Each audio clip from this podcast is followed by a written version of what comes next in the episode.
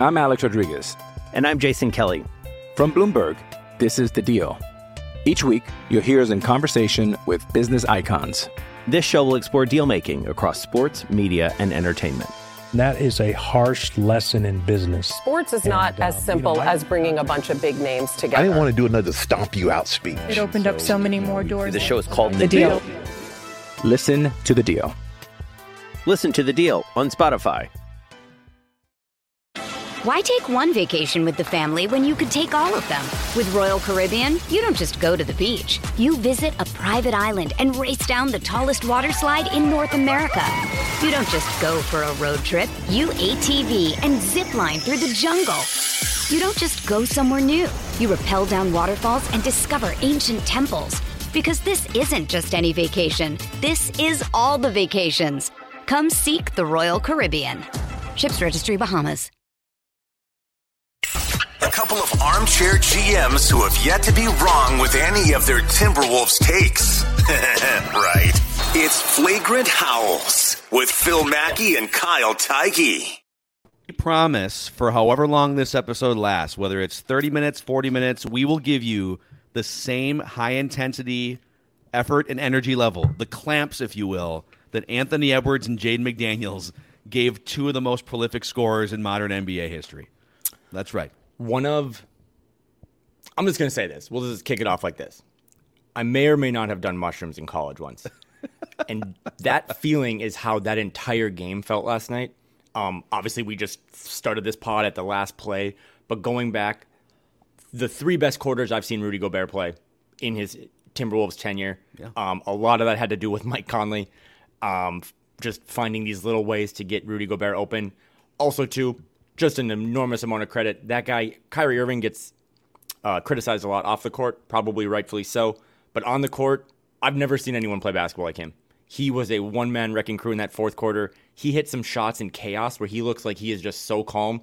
And then to wrap it all up by having two guys that are 21 and 22 not only force Luka or Kyrie, who basically played a two man game, not only force them to take a bad shot, that's one thing. They didn't even let them take a shot. That is generational defense right there. To not only just say, you're not even going to get the ball thrown at the rim, incredible clamps, incredible lockdown performance. Michael Grady on the call, go back and listen to it, He was great. Yeah. is great. Um, big win, big time performance, and as they said in the huddle right before that play, Finch said, "Do you guys want to? Do you want to? You know, the modern day? Do you want to foul up three? Do you want to drag this game out?" And they're like, "Nah, we're here to. We can score and we can defend. Let's defend." And See, I think I actually interpreted because Anthony Edwards did the uh, the interview with Bally Sports North after Yep. the game was over, and then of course to cap the night off, then he goes and like takes pictures and signs an autograph with a little kid who had the number one Anthony Edwards Yep. sign. You know, big smile, kissing some babies, playing clamps defense on Kyrie. Just another night at the office for All Star Anthony Edwards since the last time we did it. we jumped on. Yes. Um, I so so he was asked by by Katie Storm about the last sequence, and I thought he said Finch wanted us or Finch asked us to foul. I think, and I think Finch has kind of it's now it's kind of being made into like he asked the players that they wanted to foul. Okay. I think Finch might have asked them to foul, and they, and not in like a malicious way, and they went rogue a little bit because the possession kind of when Jaden tipped the ball away, that changed the possession. Yep, Because exactly. now it's Good like, call. okay, now it's chaos. Should we still foul? God, they're in the backcourt now. Should we still foul? So I think they went a little rogue. They were maybe supposed to foul, but then Jaden gets a hand on the, was it the inbounds pass or the second Yep. pass, whatever it was. And then they decide, well, now it's chaos. Let's just clamp these guys in chaos and see what happens. And it flustered Kyrie, who was incredible in the fourth quarter. So good. It was less of a Wolves meltdown and more of Kyrie Irving just hitting. It was just like NBA Jam. The ball is on fire for 15 minutes. Level of hot streak by him. That that's a good comp. There is I don't know the specific play, but it was nine adults on the court all losing their minds. The Wolves had I think maybe turned it over or missed a shot or something, and Kyrie just sprint dribbles up court, crossover behind the back, and then just kind of randomly pulls up right at the top of the key for three to hit it. And it was just it was like watching everyone else in fast motion and Kyrie was in slow. It was incredible. And again, had a couple people be like, well, you know, they blew that lead or they were outscored by like 56 to 31 or something down the stretch. It's like, that's just really, truly the NBA at this level. Um, you had two of the best guards in the league, just making shot after shot. But for the Wolves to just prevent, you know, a complete collapse and again do it in a way that they did it by not just like forcing them to take a bad shot, but just being like, you're not even going to get a shot off. Yeah. Um, for all my gripes about national coverage, uh, the Wolves were everywhere last night uh, on Twitter. I mean, JJ Redick was talking about him, Hollinger was talking about him. They were like, oh my god, like uh, that Anthony Edwards kid, like if he's going to play two ways like that. It's time to re- reassess where we put him in kind of the, the 25, under 25 rankings. Did you see who else was talking about the Wolves on Twitter last night? Uh, Somebody else who had his eye on the old squad last night? my guy Ryen Russillo. No, did he tweet he about had the a Wolves? really he had a really good tweet. Uh, why don't you tell me yours, and I'll, I'll find this one from Russillo. This man tweeted, "Wolves tightened up the laces on D. Don't underestimate culture shifters." Right? Dot dot dot. That would be Kevin Garnett. We got to get that handle changed from Kevin Garnett five kg to Kevin Garnett twenty one kg, and get that thing up in the rafters at some point. But Kevin that's the Garnett- first time I've seen him comment on the Timberwolves this season. Yeah, he had a thing done like on video recently, may- or maybe he was talking about putting Ant in the All Star game, and then this. Like, Okay. I don't know, just uh, put a pin in this. Like, I, I, he started to talk about this team a little more. Um, I've always been under the assumption that maybe when this ownership layaway program is completed later this year, that uh, when there's new people running running the team, that Kevin Garnett might be more open to coming back. So um, I don't know. I don't. I don't know if a jersey retirement is going to happen in 2023, but I think that's on Marc Lore's short list of things to get done in 2024. So just something to keep an eye on. But um, Just, uh, KG just chilling at home watching you know the young Timberwolves put the clamps on Luka and and Kyrie. Um, what was your give me like your one sentence or one take takeaway from that game last night? That's the second game since they made the trade, and we'll get more into the last time you guys heard from us on Flagrant Howls was sort of the emergency. Oh my God, they just they just made a blockbuster trade. So we'll get more in depth like now that we've thought about it for a few days. But now that you watched, they had a chance to sit, have dinner together, practice on the road. The first game with Conley was like, all right, it's a mad rush. This just happened. Um, what is your one sentence main takeaway from that game last night? the Timberwolves did not ind- did not end up trading away their future for Rudy Gobert. That would be my one sentence. Okay. Because the future of the Minnesota Timberwolves last night was on full display with 20 some seconds left as it clamped down two of the best all star guards in the league. Um, the future of the Minnesota Timberwolves is not draft picks and trade swaps or in draft swaps. The future of the Minnesota Timberwolves is Jaden McDaniels and Anthony Edwards. It is Yes. that simple. They are two of the best two way players in the league. I mean, not only did Jaden have the clamps last night, I think he scored 18 points. Um, On- was very eight shots. Yep, was very efficient in doing so. Um, the future of the Minnesota Timberwolves, despite what they've traded for Gobert, despite what they might do with Karl, whether keeping him or not keeping him, you know, over the next five years, the future of the Minnesota Timberwolves is Jaden McDaniels and Anthony Edwards on full display last night, both ways, scoring, you know, playmaking, shutting down all stars. Uh, it was impressive. What was your one sentence? I like that one. My one sentence is there's an adult in the room, and his name is Mike Conley. So, and and then if I could give you a secondary sentence, or maybe I can do like a comma, and he's definitely not washed up. These No. people, Oh I don't know, like maybe it's just I always probably put too much stock into the noise on Twitter because I love Twitter and Yep. Instagram and stuff, but it's only a sampling of people. The number of people who haven't apparently watched Conley or or are, or are just assuming because he was part of a, a rebuilding jazz team or something, right? Like that he's washed up or because he's 35 years old. Maybe he's not the same player he was five years ago, but that dude can still play. He can still orchestrate offense. Uh, he can still knock down a three pointer as needed. He hit three of them last night, and he can still give you 30 solid minutes. Is he if like if you just go player for player, who is the more skilled, better player straight up skill wise? D'Angelo Russell right now. Although I, I don't think the gap is as wide as some people would, some of the D'Lo defenders would like you to think. But if you're going to give me who is the best fit and basketball player to organize this team as a point guard, to get the best out of Rudy Gobert, to get the best out of Anthony Edwards, Jaden McDaniels, etc., to be a calming presence when the opposing team is making a run, all these different things. Not that D'Lo didn't provide some of that stuff. This it doesn't have to be a trash D'Lo uh, session. Um, but Mike Conley brings more for this team than D'Lo does without the picks and the contract and all the other stuff. And I said that on Thursday. I feel like I got clowned by people like, "Oh man, you're a casual." No, you're a casual. You're a casual. if you think that because you know D'Lo puts up 20 points that he's you know the savior or something, look what happened last night. LeBron's out. Okay, so D'Lo gets to play with Anthony Davis and Jarred Vanderbilt and some other decent players. They got freaking smoked last night. Unless they came back from down 20 No. after old Macadac went to think, bed or something. I think Dame had a like 30 at half. No, Yeah. you know, we're let's start drinking again. We're back to small sample size theater where you have this brand new point guard who is a big part of everything you're doing both ways, but he didn't play in the Utah game, right? That was last that was the night we did kind of the emergency trade thing. The Wolves crushed the Jazz. The Memphis game, I think Mike Conley told Chris Hine at the Star Tribune it was one of the three most chaotic days of his life. That's a lot. It's a lot to get traded, join a new team. You're also in a, an they don't know, it place doesn't like know any of the, the play sets or anything. Like never played with any of these players. Yeah, it's And tough. guess what? Memphis is just really good, and that might just be a bugaboo team that the Wolves don't want to mess around with. But then again, last night in Dallas, it just seems like the pace, with or without Mike Conley, because they didn't have him against the Jazz, but the pace that this team plays at without D'Lo, again, I think D'Angelo Russell's a really good player.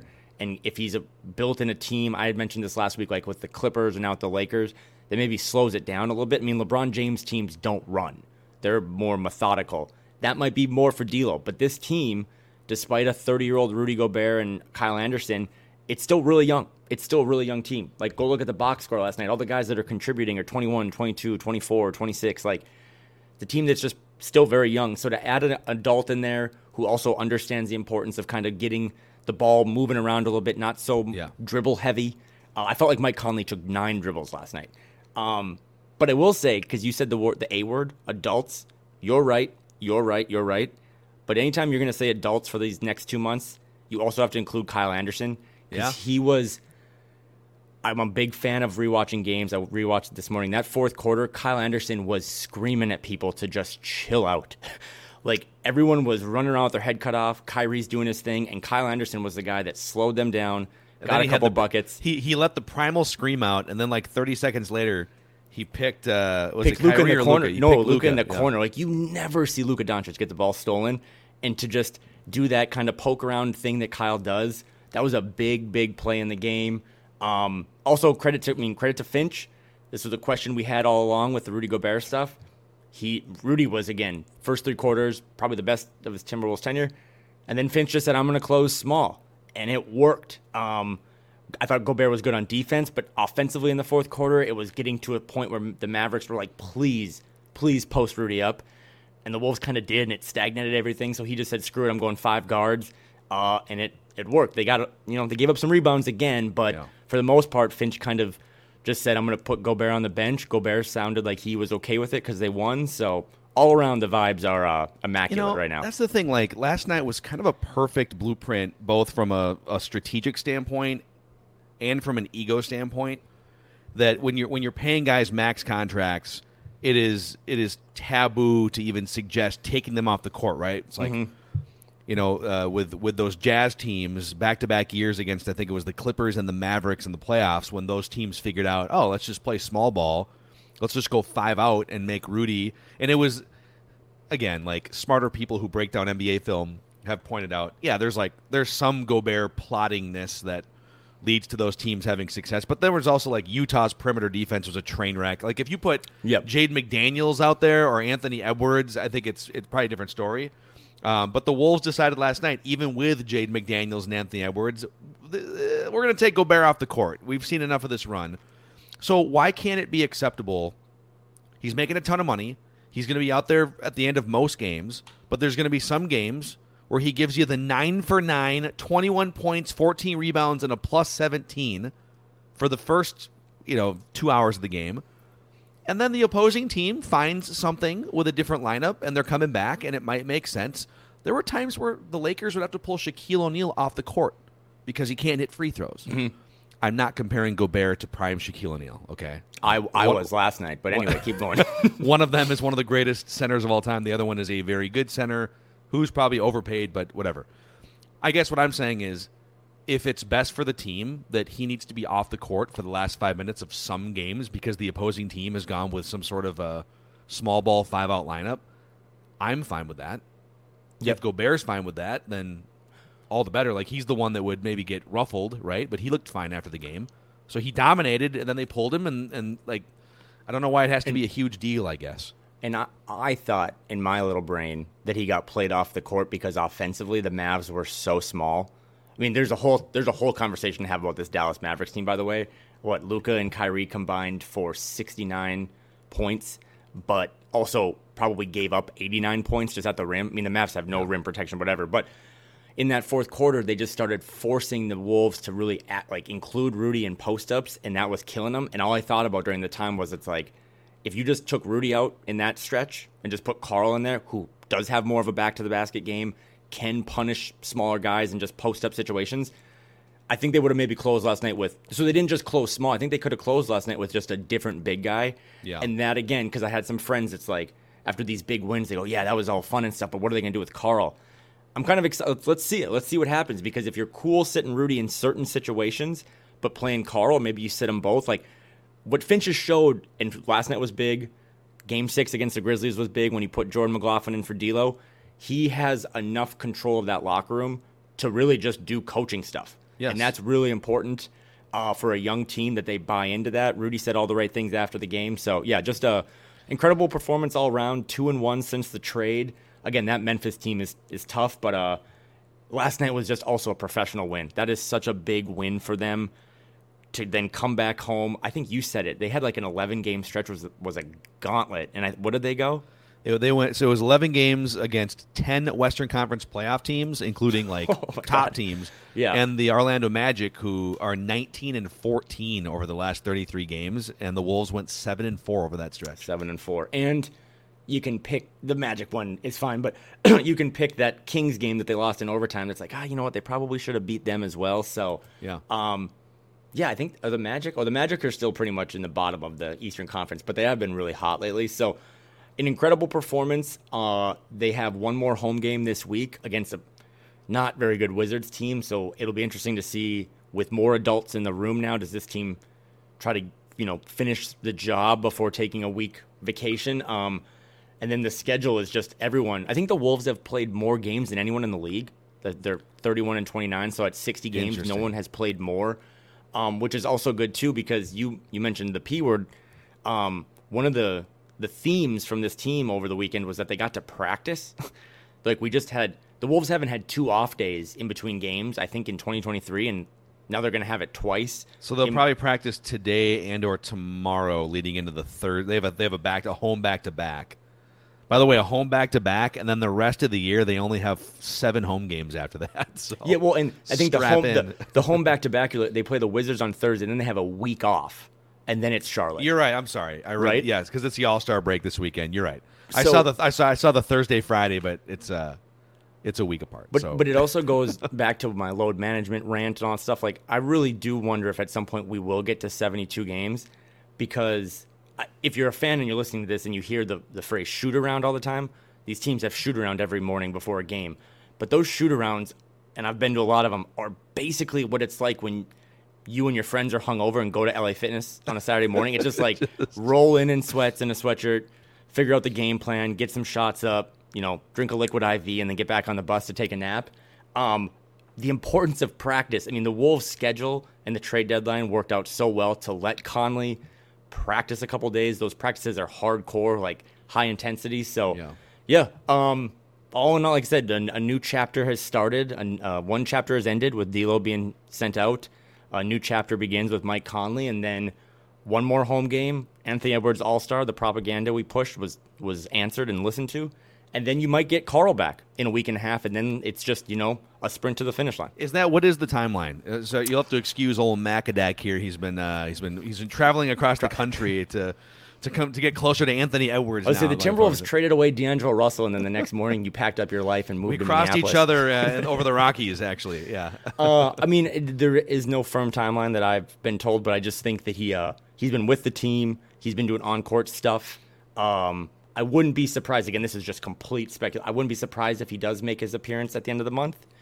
But but we'll see. Again, he's already gone past whatever timeline we thought. But Who getting him back out for that West Coast road trip against, like you said, Golden State, the Clippers, the Lakers, the Kings, that would be nice to get him back at some point. It would be. It's it's so crazy. Like where any other team that that w- if we were talking about a first, second, or third team All NBA guy, It's crazy. who shoots like forty percent from downtown, is a double double machine, is this unicorn, highly skilled player. Any other team in the NBA would just be counting down the days. Oh my God! th- Thank God that guy is going to come back on you know circle the date. But I feel like it's it's more of a, a walking on eggshells, anxious feeling for Wolves fans because it's it, it, and some of it's because we've seen how Karl can when he gets into his moods or when he starts to when the emotional intelligence drains a little bit, you know, he can he can derail a good thing.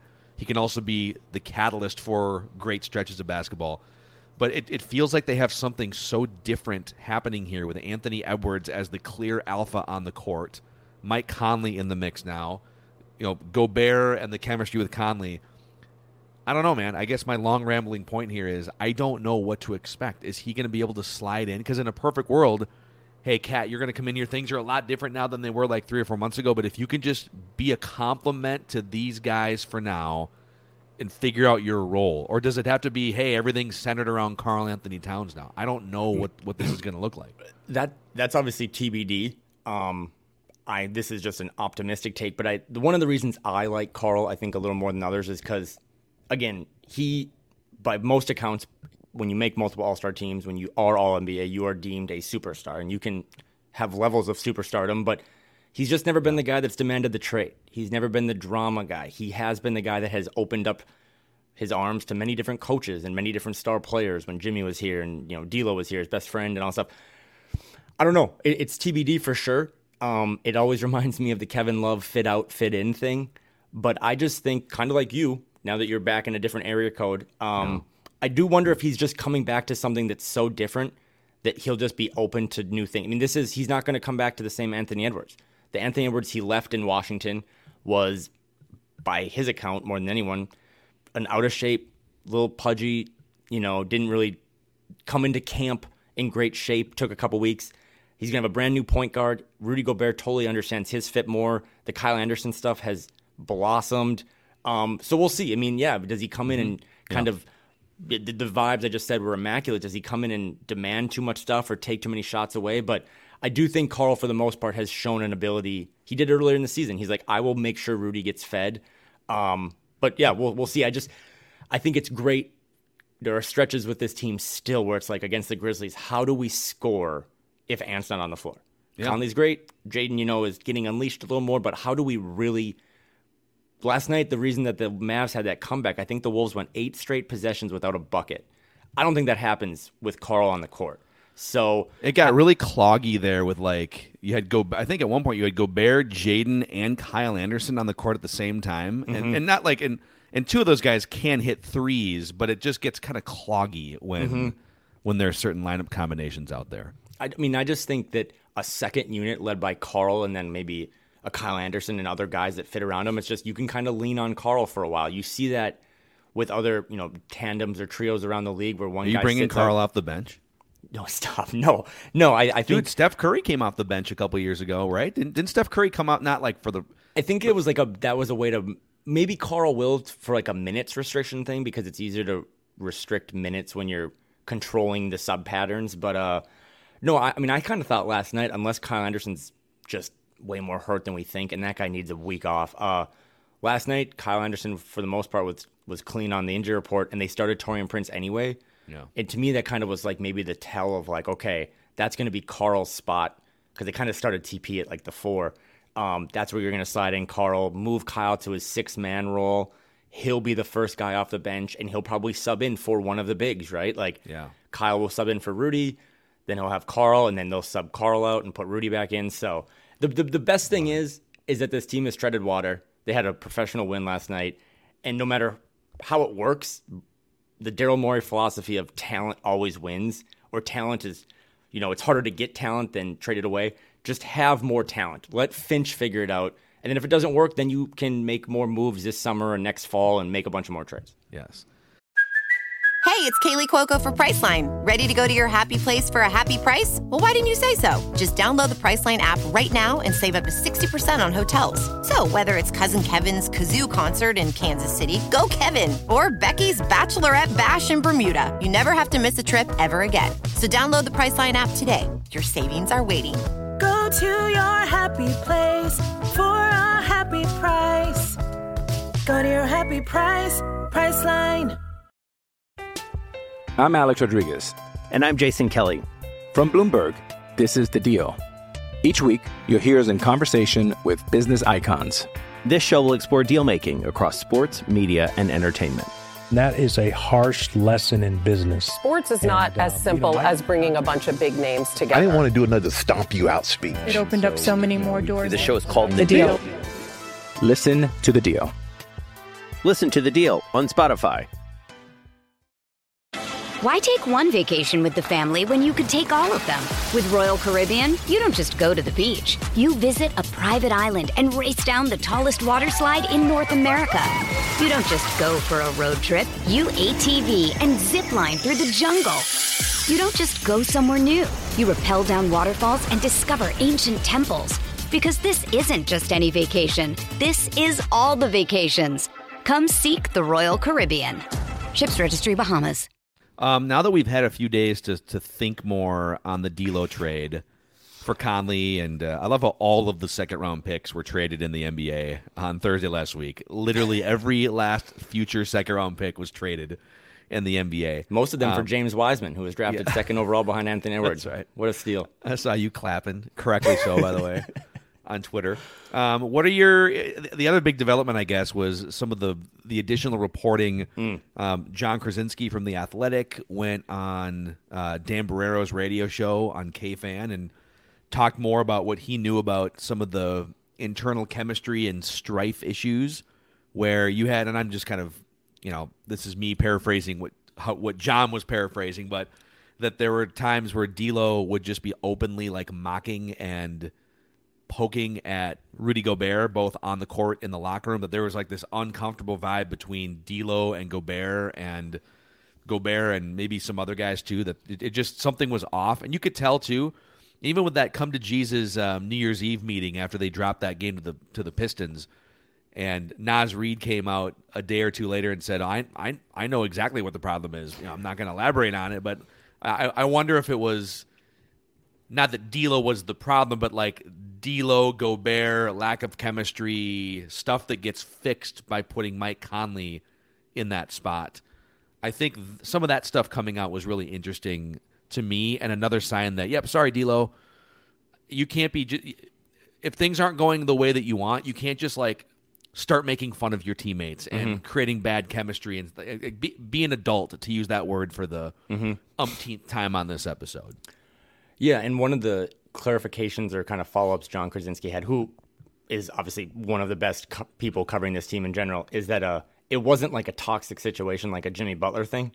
Um, and I mean, again, I and this is this is actually a good conversation to have because you've mentored me a lot in this realm in this industry, and like you used to cover the Twins, and like you were there every day. Um, there is this weird fine line because I saw some people in John's mentions being like, "Well, why did you just dump all this stuff out now? Why aren't you reporting this in real time?" I'm not a reporter, but I knew some of that stuff. It kind of goes back to when the Gersson Rosas thing kind of blew up. Like, as soon as that tweet came out, I remember saying right then, like, I wouldn't be surprised if Sachin gets the job. That's because you kind of heard that behind the scenes. But again, to any young person listening, like reporting in general doesn't sound fun. I wouldn't want to do it. You have to have so many sources and carry water for people. But I'm curious what what it was like for you because I I mean, I'm doing it right now. I am not a journalist by any means, Yeah. but I'm in this industry or this realm and I'm doing stuff. And I think sometimes we think that the reporters we follow or the people we listen to and read are just telling us everything they know. And it's like, that's not the They're not. case. Yeah, this is a really I, I love I love this uh, this type of industry sort of peel Yeah. back the curtain discussion. So, um, I would not currently at all consider myself a journalist. I would consider myself a uh, uh, a talking idiot. I have a microphone, Same.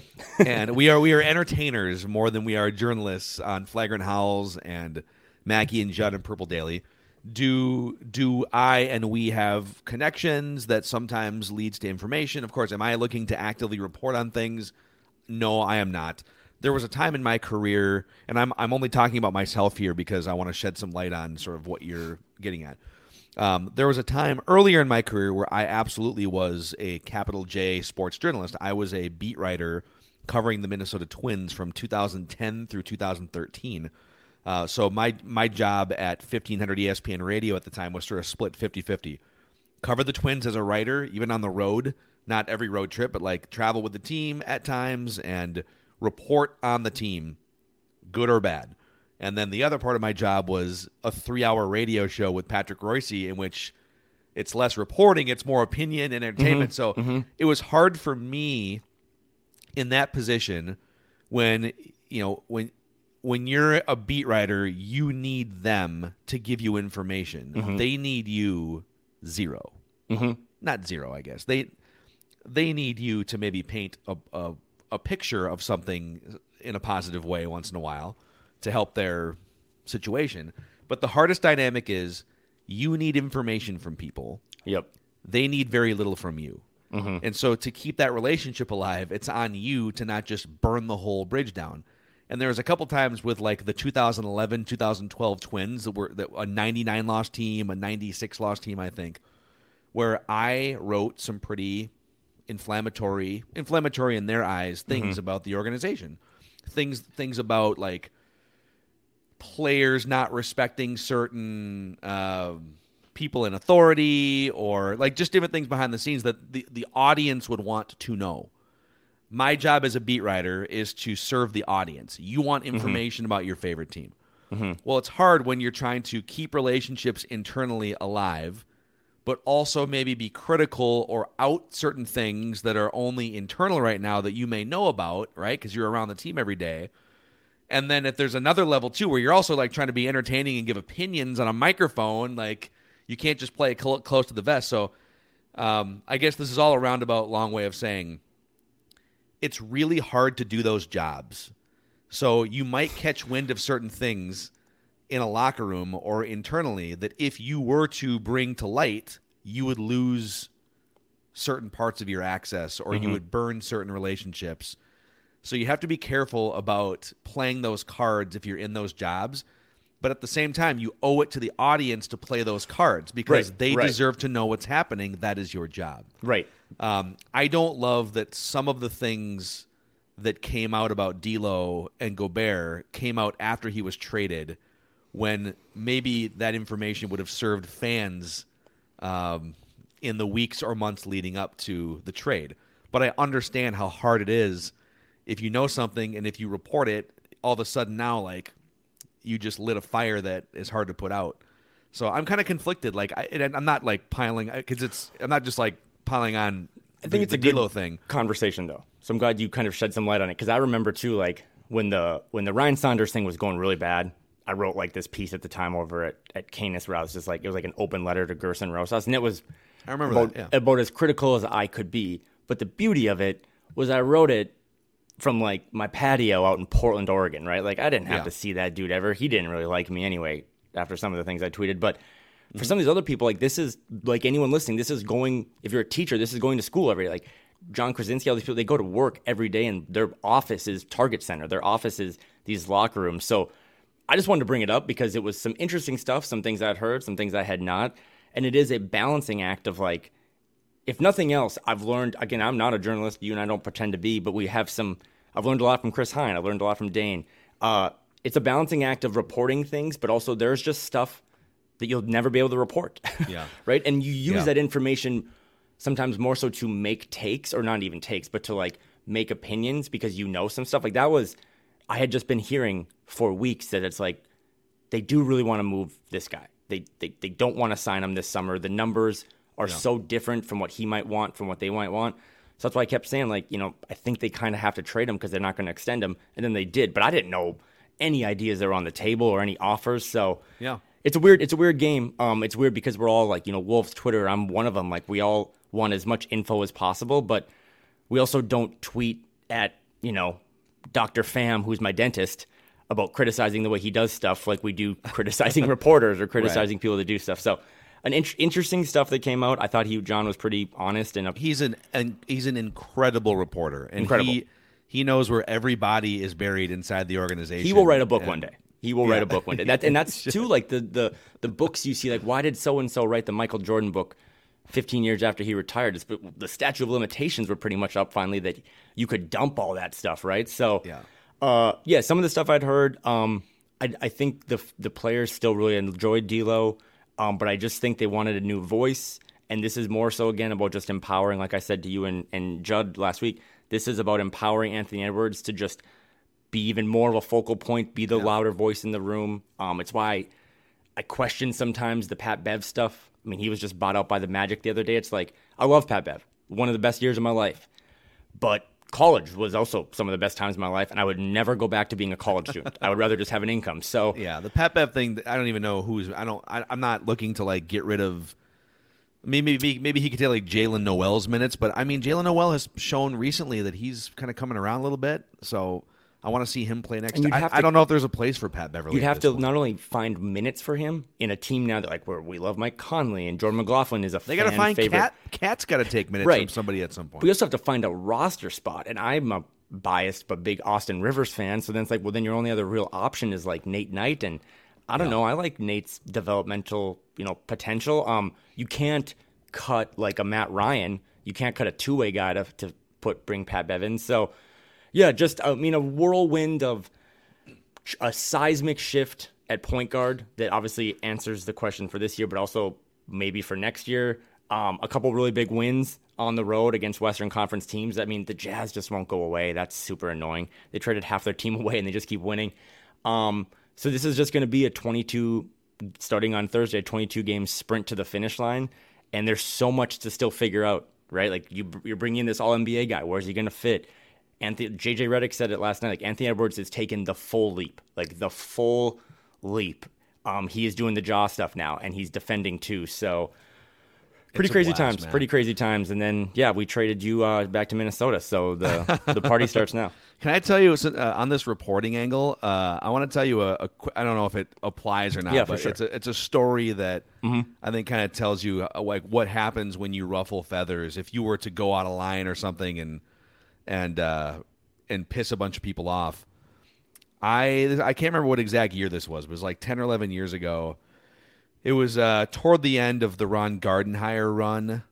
I can't remember. I think they may have like fired a couple coaches one year and then, or let some contracts expire, and then they did like one or two more years with Gardy and then into Paul Molitor or something. I can't remember the timeline, but I remember at the end of one of those 90 plus loss seasons, I had received some information that they were going to let a few specific coaches go at the end of the year.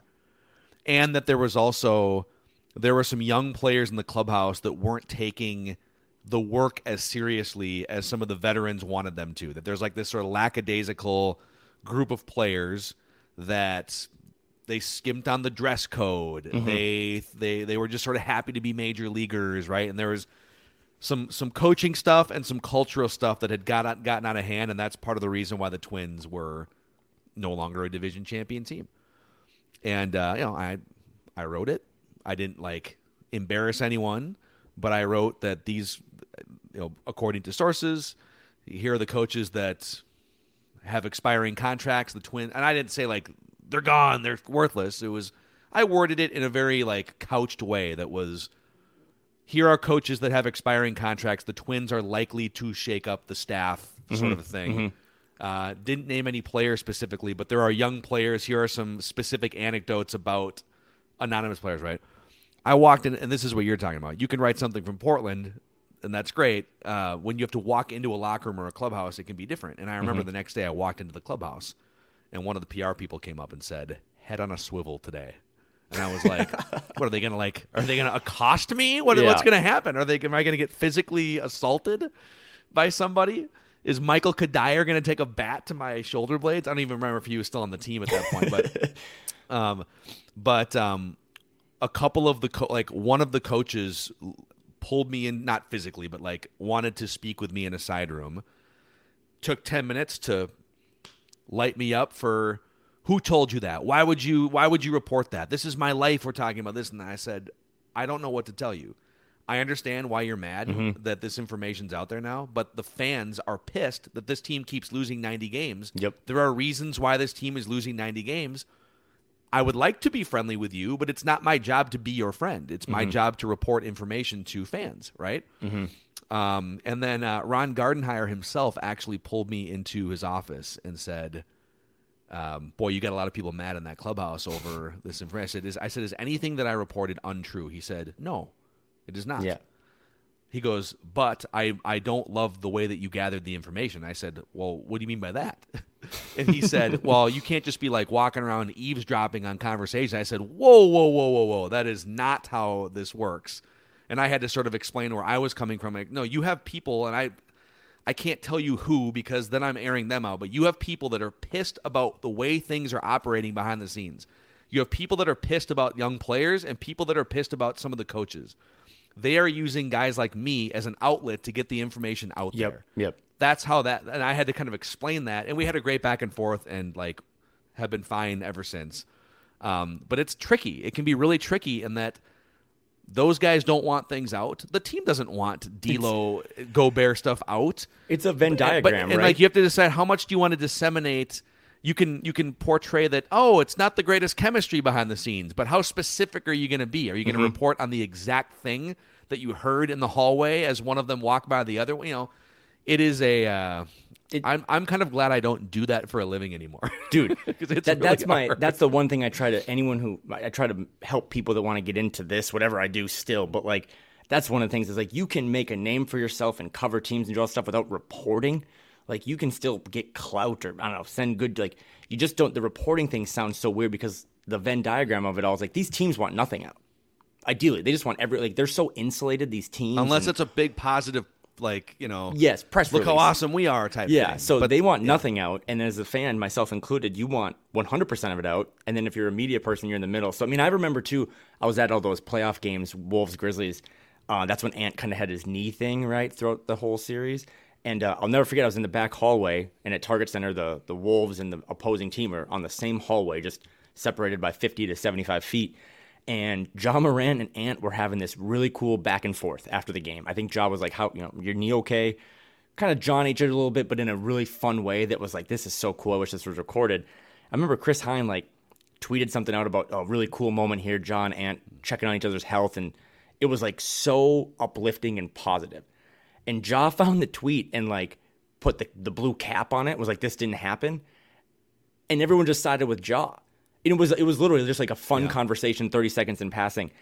But Ja Morant like had turned all these people on Chris Hine, being like, "Stop making stuff up." I was like, I literally watched that happen, and I can't Yeah. record it because they don't want- but they don't want it out there. But Yeah, this is like they don't want it out there, so it's uh, Uh, it's and- an interesting. and, and Ja might might say I'll never talk to you again, kind of a thing. But yeah, it's it's tough. Yeah, It's and then. Ja got in his truck with the red dot. But no, it was uh it was just it, it's a it's an interesting situation. It was one of the talking points I wanted to bring up because it was kind of dominated.